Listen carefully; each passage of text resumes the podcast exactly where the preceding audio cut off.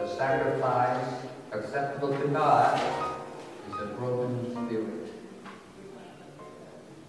A broken and contrite heart of God, you will not despise.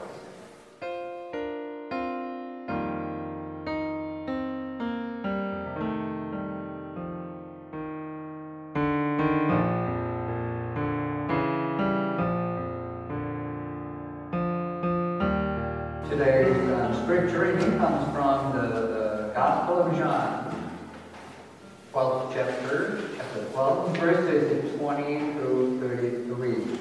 John 12, 20 through 33. Let me read this uh, from New Revised Standard Version.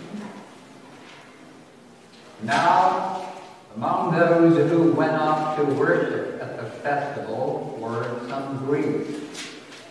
They came to Philip, who was from Bethsaida in Galilee, and said to him, Sir, we wish to see Jesus.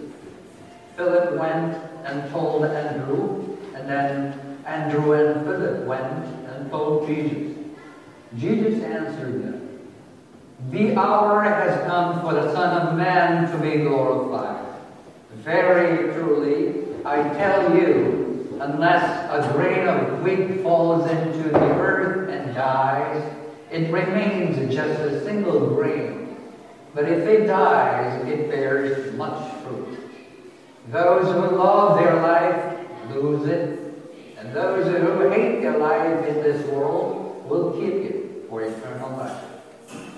Whoever serves me must follow me, and where I am, there will my servant be also. Whoever serves me, the Father will honor. Now my soul is troubled, and what should I say?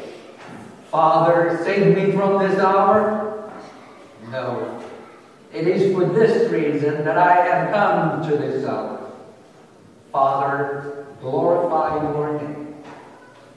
Then a voice came from heaven, I have glorified it, and I will glorify it again. The crowd standing there heard it and said that it was thunder. Others said, an angel has spoken to him. Jesus answered, This voice has come for your sake, not for mine. Now is the judgment of this world. Now the ruler of this world will be driven out. And I, when I'm lifted up from the earth, will draw all people to myself. He said this to indicate the kind of death he was to die. This is the word of God, the people of God. Thanks God.